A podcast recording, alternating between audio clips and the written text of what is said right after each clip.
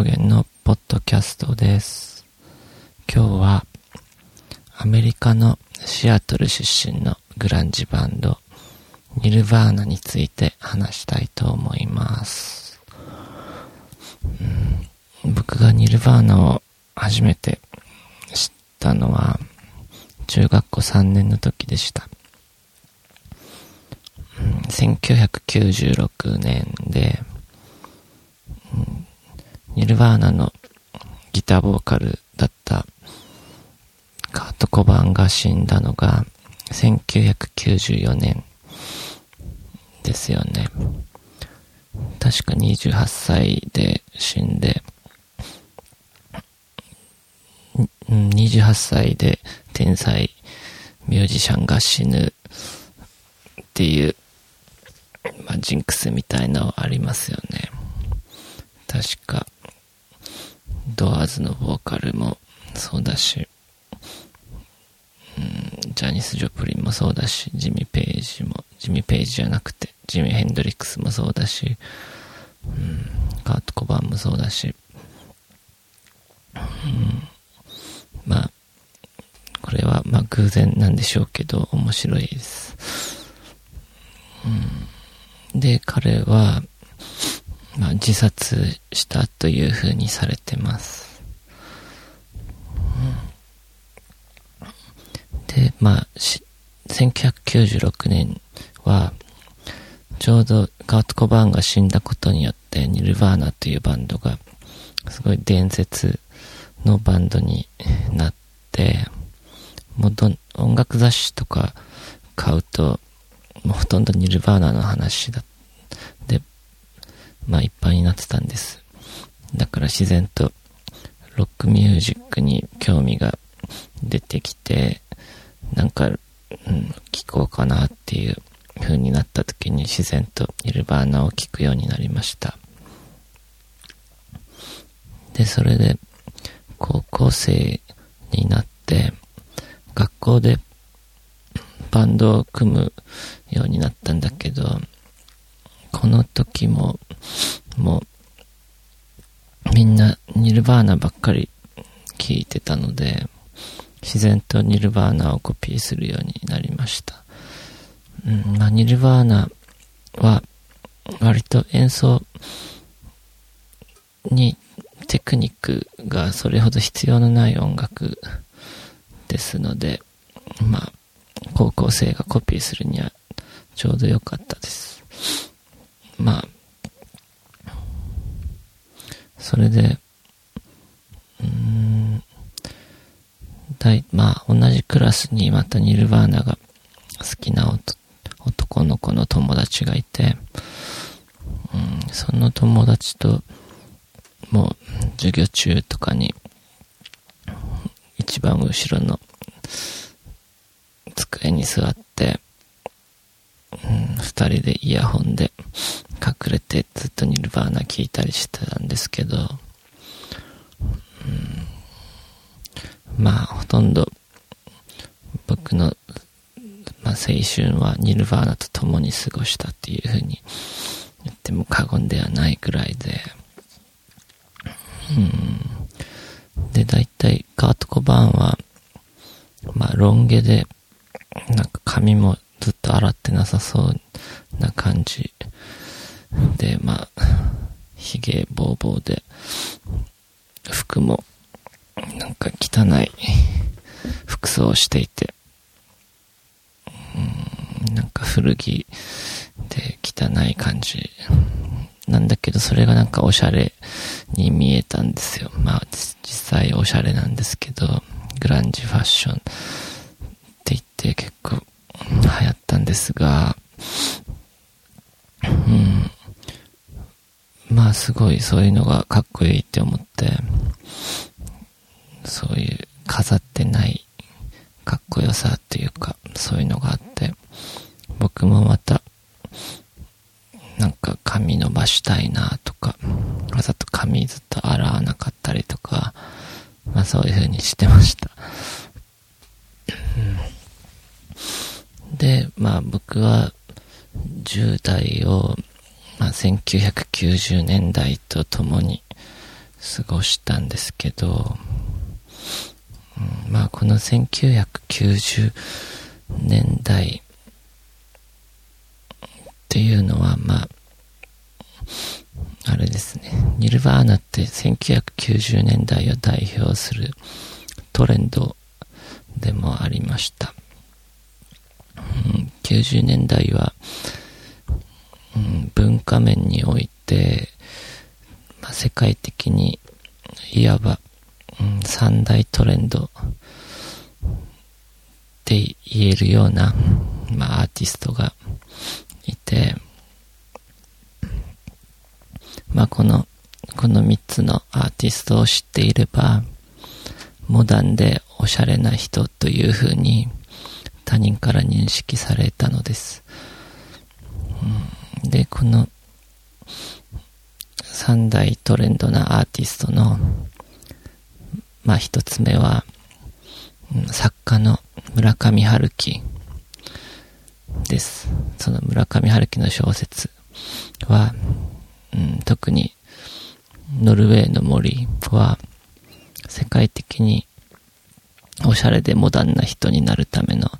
まあ、必須のアイテムみたいな感じ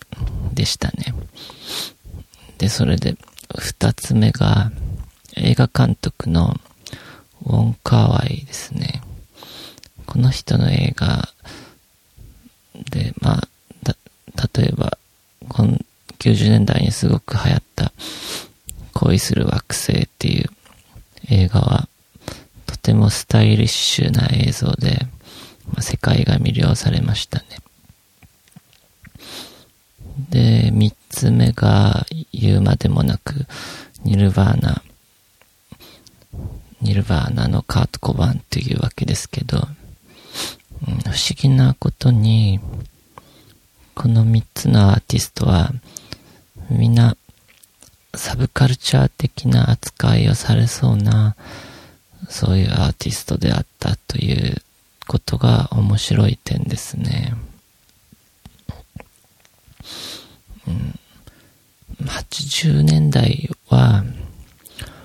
うん、メディアのテクノロジーがとても急激に発達した時代だったんです。で、音楽では、うん、デジタルサウンドとか、まあ、そういうデジタルシンセサイザーとか、ミディを使った音楽とか、まあ、そういう、そういう技術が急激に発達して、音楽のサウンドがより派手なものになっていきます。そしてまた MTV っていう、まあ、ケーブルテレビの影響で、音楽はまあ聞くものから見るものへと移り変わっていって、で、ファッションも派手なものになっていきますよね。で、ロックミュージックもまた演奏される音もビジュアルもより派手なものになっていくんです。そしてこういった派手なものは消費者の心を掴んで、それでまあたくさん売れるようになっていったのが80年代でした。まあその一方で、こういった音楽は、まあ産業ロックとか、というふうに言われるようになって、批判されるようにもなります。まあ、商品としての価値を芸術としての価値よりも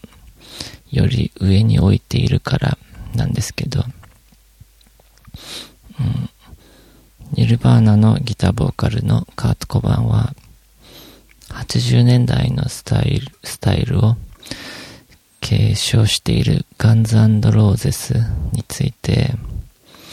うん、こう言っているんです。ガンズローゼスにはファッションしかない。しかし、俺たちにはパッションがある。と言っていました。この言葉からもわかるように、ニルバーナはこういった80年代の産業ロックにかなり否定的な立場をとっていましたね。そしてニルバーナは、うん、よりシンプルで飾らないままの、うん、原石のようなそういうものを演奏していこうという試みをずっと音楽の中でしています。うん、ニルバーナの曲は、そのほとんどが、そのパワーコードって呼ばれてるコード、1度と5度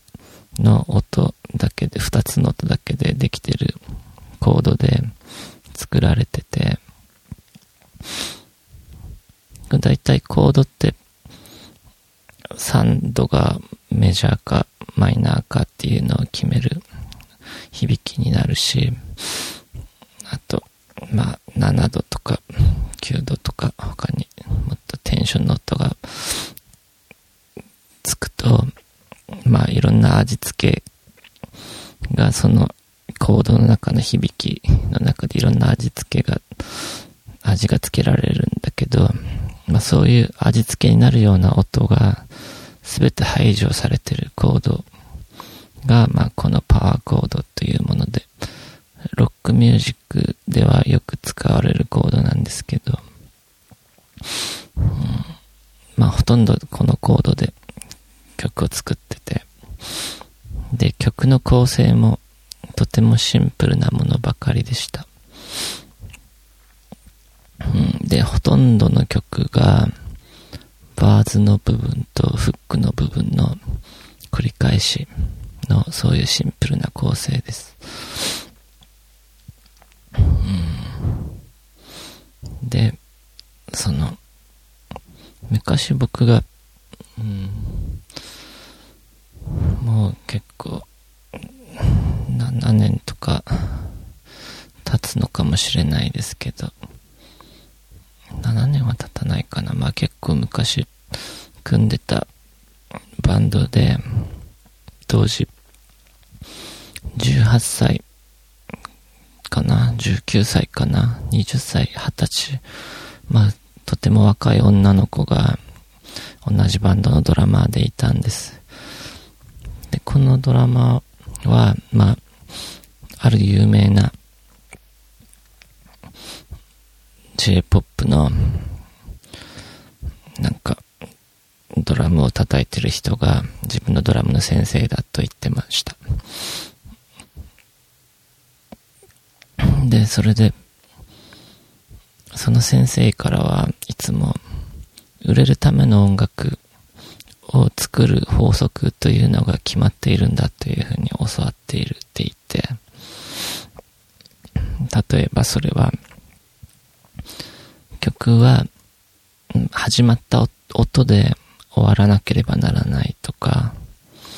あと、曲の構成は、うん、A、B、サビ、A、B、サビ、うん、で、感想があって、C メロがあって、なんかサビってなんか終わるみたいな、そういう法則があると言って。うん、そういう、その法則にのっとって曲を作れと僕に言ってて、うん、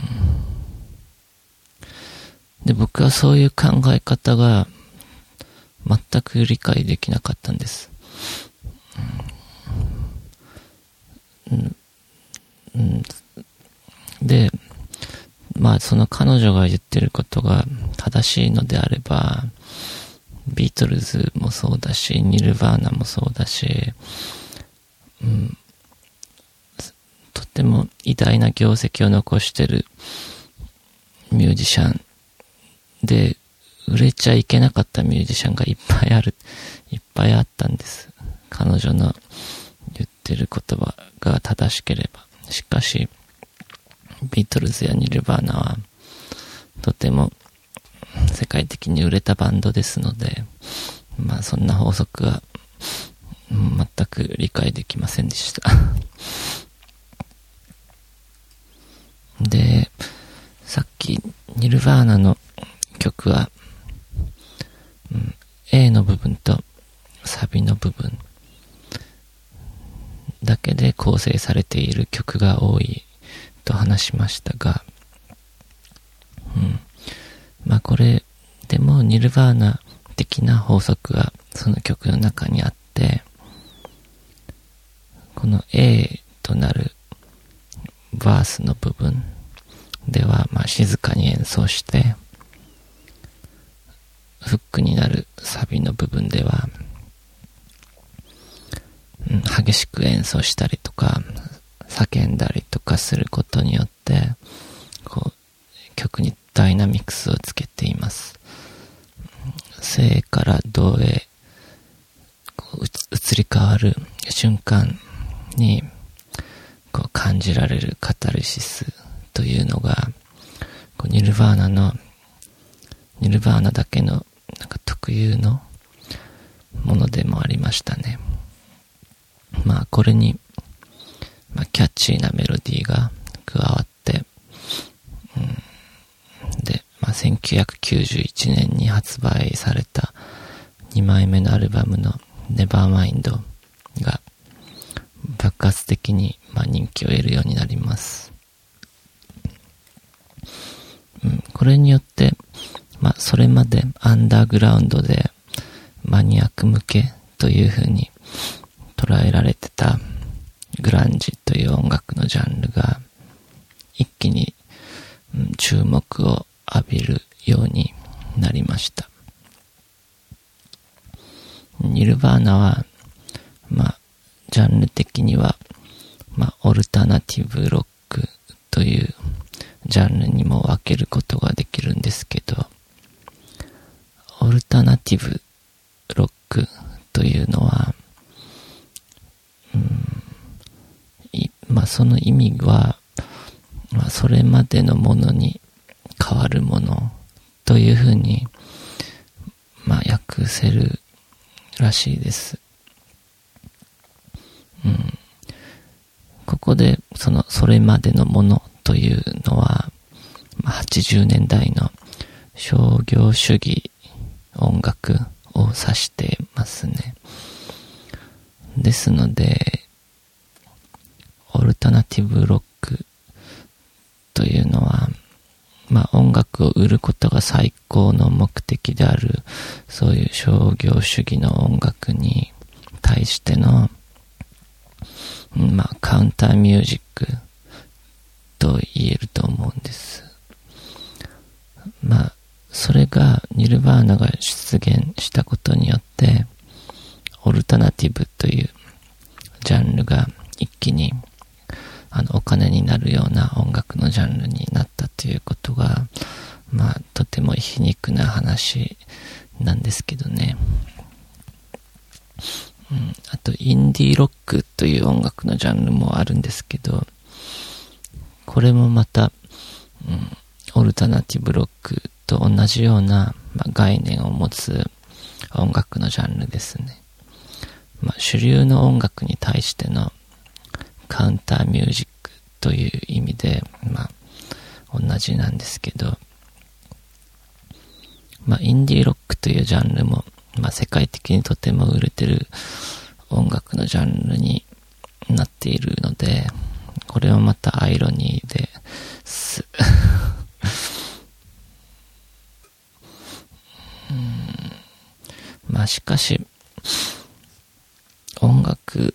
とか何かを作る人にとって、まあ、こういった精神はとても大事だと思うんですよね。うん、ショーペンハウアーという哲学者の言葉をちょっと読みます。アマチュア、アマチュア。この言葉は学問や芸術を愛情や楽しむためにその分野について知りたいという純粋な情熱のために追求している人たちを、その分野を、生計を立てるための手段にしている専門家たちが、軽蔑して称する言葉である。こういた軽蔑は、貧困や空腹、強い欲求のためにどうしようもなくやっている人でなければ何も真剣に専念することはできないだろうという薄っぺらい過程に根を刺している。プロに対する一般的な尊敬心と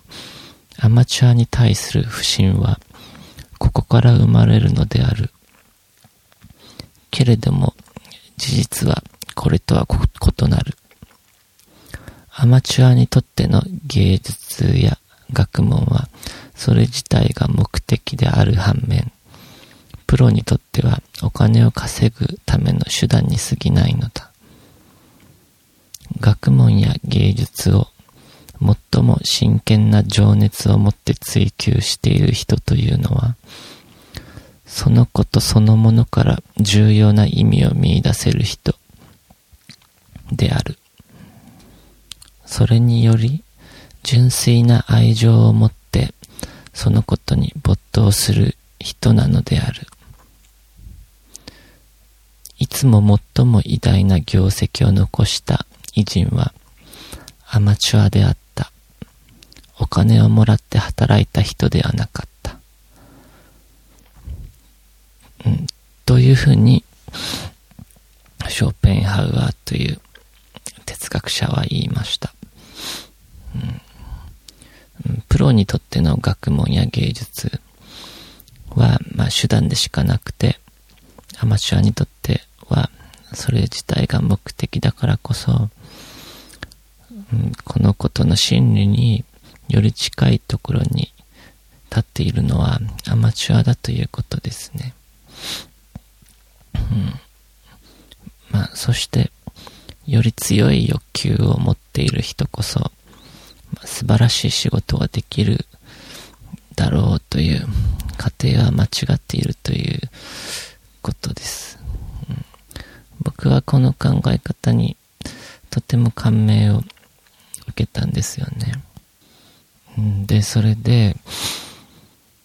さっき話した昔一緒にバンドを組んだという女の子のドラマのことをにまた話を戻すと、うん、その子は、まあ、音楽をやる意味は、まあ、売れるための音楽を作って、それで生計を立てる、立てたいから音楽をやっていたんだと思うんです。まあ、これは、まあもちろん音楽は好きだったんでしょうけど、けど音楽を、まあ、手段として考えているわけなんですね。うん、僕ももちろん、売れる、売れたいっていう気持ちは前提にあった上で音楽をやってましたが、でも、やっぱりそう、音楽を手段として考えることはできなかったので、うん、当時自分も売れたいという気持ちがあったのに、なんでそういう割り切った手段として考えることができなかったんだろうというふうに振り返ってみると、やっぱりこのショーペンハウアーが言ってるように僕も考えていたからだと思うんです。まあそういう考えとか気持ちをとても的確に、まあ文章にショーペンハウアーはしていると思うんですけど、うん、ニルバーナはまさにこういったアマチュア精神を持った、で持ち続けたバンドだったんですね。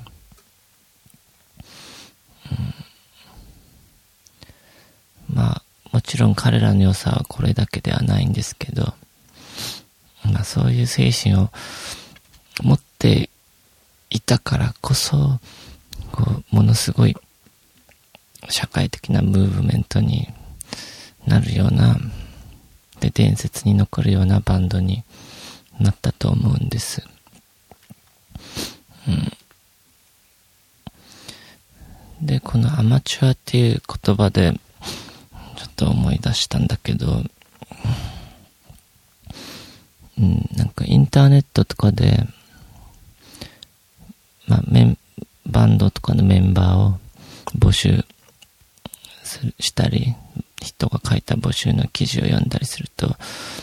このプロ志向かアマチュア志向かっていうのがとても大事な条件になっていて、うん、まずこれがわからないと、うん、なかなかバンドが一緒にバンド組めないっていう人たちがほとんどなんです。で、うん、でもこのプロ思考っていう言葉とアマチュア思考っていう言葉ってものすごい僕の中では語弊が生まれやすいもので、うん、プロ思考っていうのを本当にこの音楽を手段にして売る、売れること、音楽でお金を作ることが、を、だけを目的にして、それを攻略していきましょうっていう、まあそういう方針なのか、それとも音楽を真剣にやりたいっていうのをプロ思考という言葉で表しているのかっていうのは、プロ思考っていう言葉だけじゃわからないんです。で、アマチュア思考っていうのも、まあ、アマチュアっていう言葉を、ただ、まあ、他に仕事をして、他にもっと大事なもの、音楽より大事なものがたくさんあって、家族とか、まあそういうのがたくさんあった上で、ちょっとだけ空いた時間に、暇つぶしで音楽の演奏をしましょうっていう方針をアマチュア思考っていうのか、それとも、さっきのショーペンハウガーが話したように、情熱と愛を持って真剣に音楽に向き合う立場にいる、そういう、そういう気持ちをアマチュアというふうに指していってるのか、というのもまたアマチュア思考という、アマチュア思考っていう言葉では、それがどっちのを意味しているんだっていうのはわからないんですよね。うん、だから、その、このアマチュア思考とかプロ思考っていう言葉はもう使いたくないし好きではないです。うん。まあ、真剣に音楽をやって、その結果、それが、売れたいという感じ かな。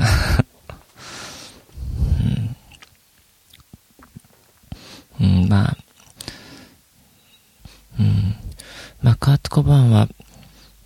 まあそういう商業主義な音楽を、ものすごく批判してましたけど、でもこんなことも言ってました。うん、自分は音楽をやってたくさんのお金を稼ぎたいとか、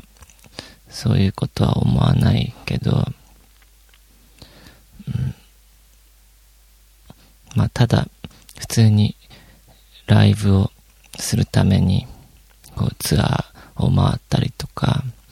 あと最低限の生活ができるお金は必要だから、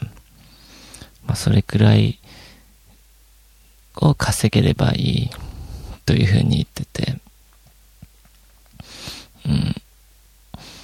で、うん、実際彼はもうプロになる前、アマチュアの時代とか有名になる前は、かなり、その、売れるための向上心というのをたくさん持っていたらしくて、で、本当にう、その、もっと上に行くために、結構いろいろやった、やったらしいんです。